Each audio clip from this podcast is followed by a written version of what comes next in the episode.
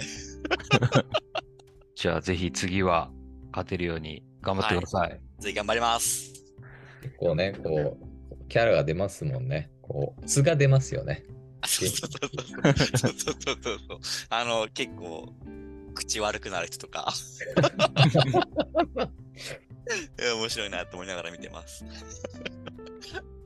あ、でもメーカーさん相手に全然接待とかじゃなく、もう普通に頑張って惨敗した感じなんですか？あ、そうなんですよ。あのーしかも試合始まる前に、はい。本当社会人だなと思ったんですけど、あの、Google Meet でお互い全員集まって、まるまると申しますって言って、今日は、今日は頑張りたいと思いますので、よろしくお願いしますみたいな挨拶をしてからのゲームっていうところだったので、なんか、すごい良かったですね。対戦相手の顔が見えるゲームじゃないので、そうですよね。はうん、すごいいい経験になりました。い。それは、じゃあ次回頑張ってください。次回頑張ります。じゃあちょっと森川さんにもお伺いしたいんですけども、森川さんは何かこう昔から好きなものであったりとか、ハマっていることなんかありますか？はい。さっきあのダンスの話題が出たと思うんですけど、はい。僕社会人になってから、サルサというラテンダンスを始めてですね、はい今もやっているので、もう15年以上になりますかね。なので、割とずっと続けているうん趣味といえば、うん。サルサというダンスになりますね。それって、その社会人になってから始めるって、んなんとなく結構一歩踏み出すのが大変な気がするんですけど、学生時代ってそういうなんか運動なりなんかやられてたんですか？学生時代はダンスということで言うと、大学の体育の授業で社交ダンスがあってですね、へえ。ペアで踊るんですけど、先生が外部の講師の方だったんですけど、はい。割と面白い先生で、うん。教え方もうまかったですし、こう、楽しみ方っていうんですかね、コミュニケーションがすごくうまくて、割と好印象は持ってたんですよね。はい。なので、まあ、音楽とかリズムとか、ペアダンスのコミュニケーションとか、印象を持っていて、で、うん。大学の時にたまたま映画の試写会でサルサというフランス映画があるんですけど、2001年とかに公開されてもだいぶ前ですけど、それたまたま当たって見た時に、うん。その音楽とかダンスとかストーリーとかに、ちょっと惹かれるものがあってですね、その時、大学の2年生だったですかね。少しだけあのやってみたんですけど、はいでも、まあまあ、あの、敷居が高いというかですね、その、うん1回レッスン受けたからすぐ踊れるようなものではないので、うん。ちょっとこれは本格的にやらないとダメだなと思ったんですが、うん。けども、学生時代はお金も時間もないので、うんひとまず置いておこうかと。で、3年経って、3年、4年経ってから、社会人になってスクールを見つけて行き始めたので、まあ最初はもう、ダンス、ペアダンスはどちらかというと男の人がリードをしないといけないんですけども、はい経験ゼロで始めて、全く踊れないので、うんなかなかこう、大変なんですけど、そうですね。そこででも、こう、なんでしょうね。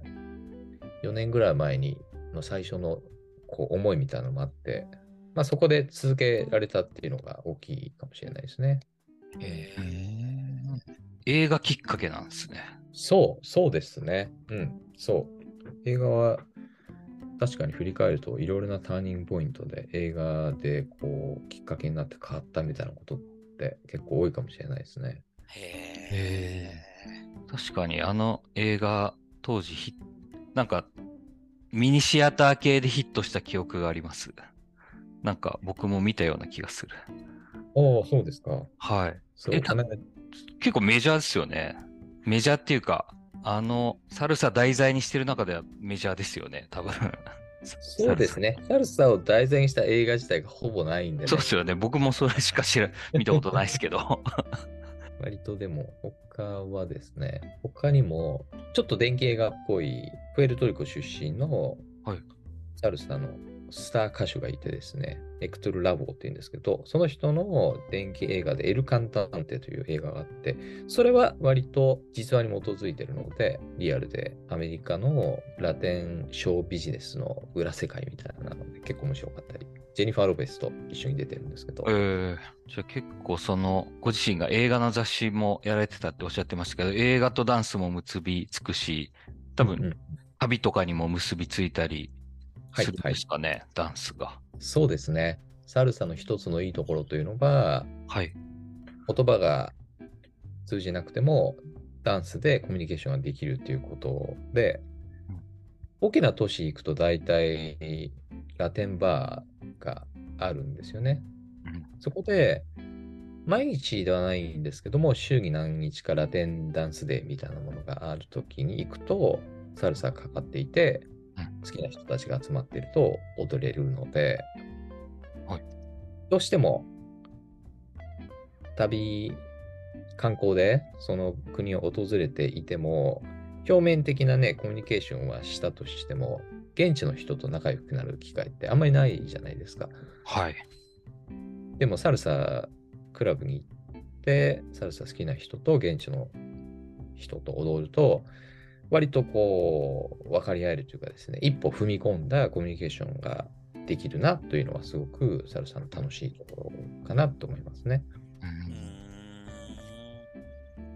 なんかそのラテンバーみたいのでやってるダンスって、でもサルサ以外にもいろいろあるんですか？全然、そもそもサルサってどういう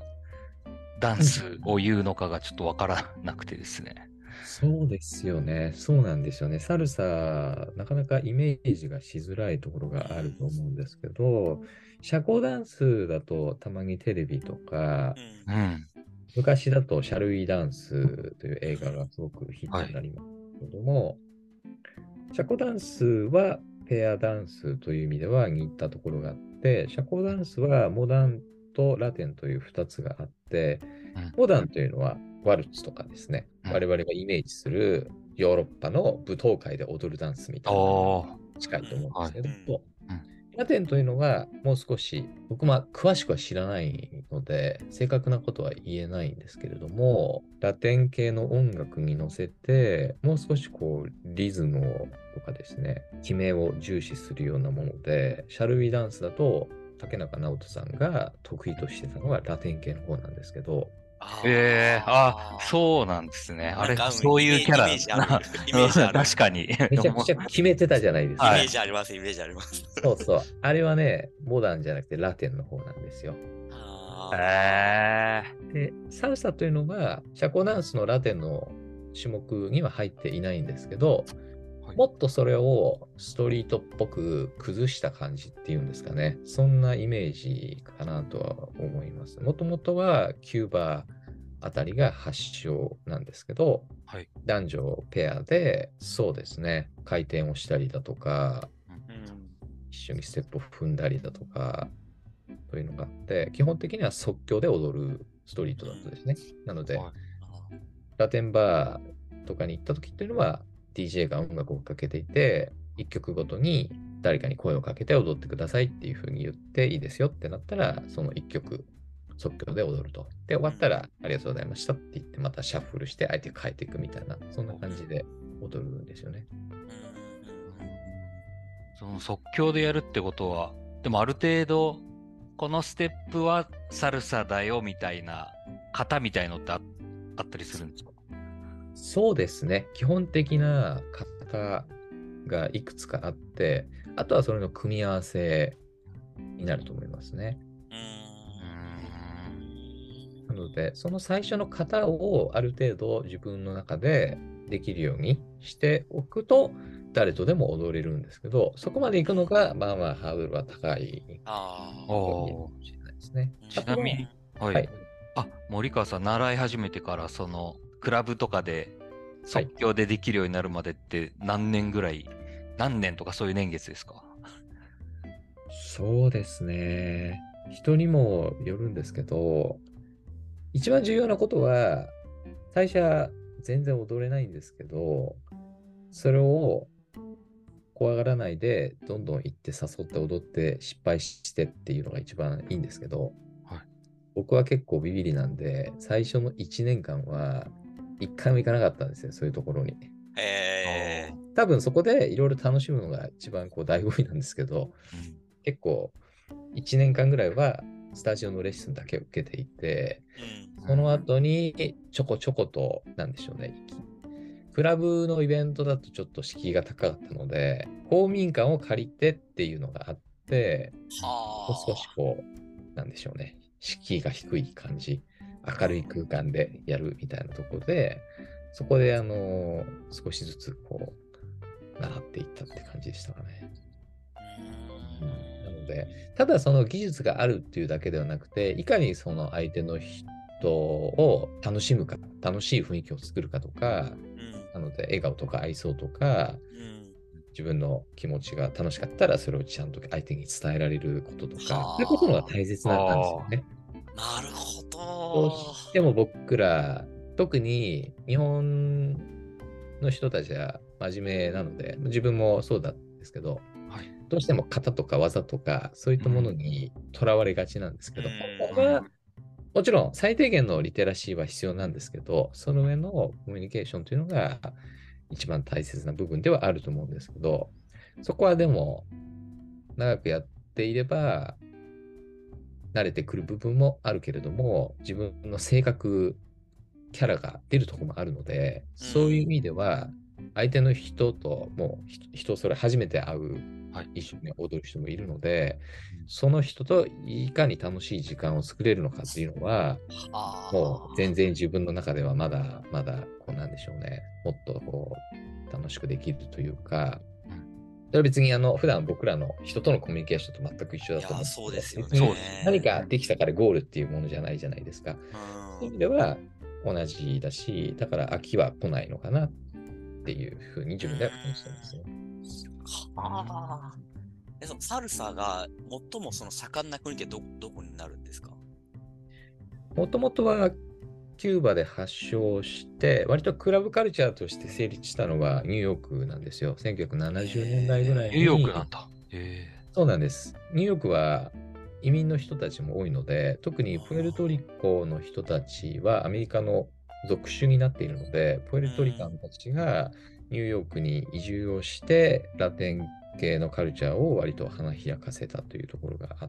て、ニューヨークがなので、そういう意味では本場始まりとは言えるんですが、その後90年代から2000年にかけては世界中に広まっていって、さっきちょっとご紹介をし忘れたんですけど、サルサ以外にもですね、いくつかラテンのダンスというのがあってですね、うん。最近だとバチャータっていうですね、もともとはドミニカあたりで、すごく人気のあった、少しもう少しメロウな音楽で、男女の距離も近い踊りがあるんですけど、それが割と最近は流行っていて、特にヨーロッパでは今、バチャータが流行っていると聞いたことがありますね。なので、ヨーロッパでも流行ってるし、韓国とかもすごく盛んですし。僕の大学の先輩はエチオピアに赴任していた時に、首都のアジス・アベバでサルサを踊ってるって言ってたんで、え。え。まずエチオピアに、エチオピアに赴任っていうのがちょっすっげえな。と、すごいな。なんかその自分のその楽しそうな空気とか気持ちを伝えるってすごいいい話だなと思って、うん、なんかそれ本当にコミュニケーションでもすごい大事だし、なんかそれがこう流行ると、なんかその国も元気な国なのかなってちょっと思って、なんかどんな国で流行ってるのかなっていうのがちょっと気になって質問させてもらったんですけど、はいはいはい。そうですね。松永さん、そういうのすごくお上手ですよね。いや全然絶対僕恥ずかしくて戻らないと思うんですけど、いやいや、多分あいつ、あいつはステップいまいちだけど、誰よりもサルサやってるなみたいなタイプっすよ。松そうそう永さんは。あいつは笑顔がいい。うん。多分 足元じゃなくて、ちょっと上の、ちょっと表情で見せるタイプのダンサーじゃないですか。全然踊れねえなって思われてるでしょうね。え っと、ニコニコしてるけど踊れてねえな、あいつみたいな感じで。蔑まれるかもしれない。じゃあ、ちょっと無理やりまとめると、もし、インフォバーンを受けてて、サルサに興味があって、ちょっと森川さんと一緒に踊りたいな、みたいな方は、ぜひですね、Wantedly で、あの、カジュアル面談なども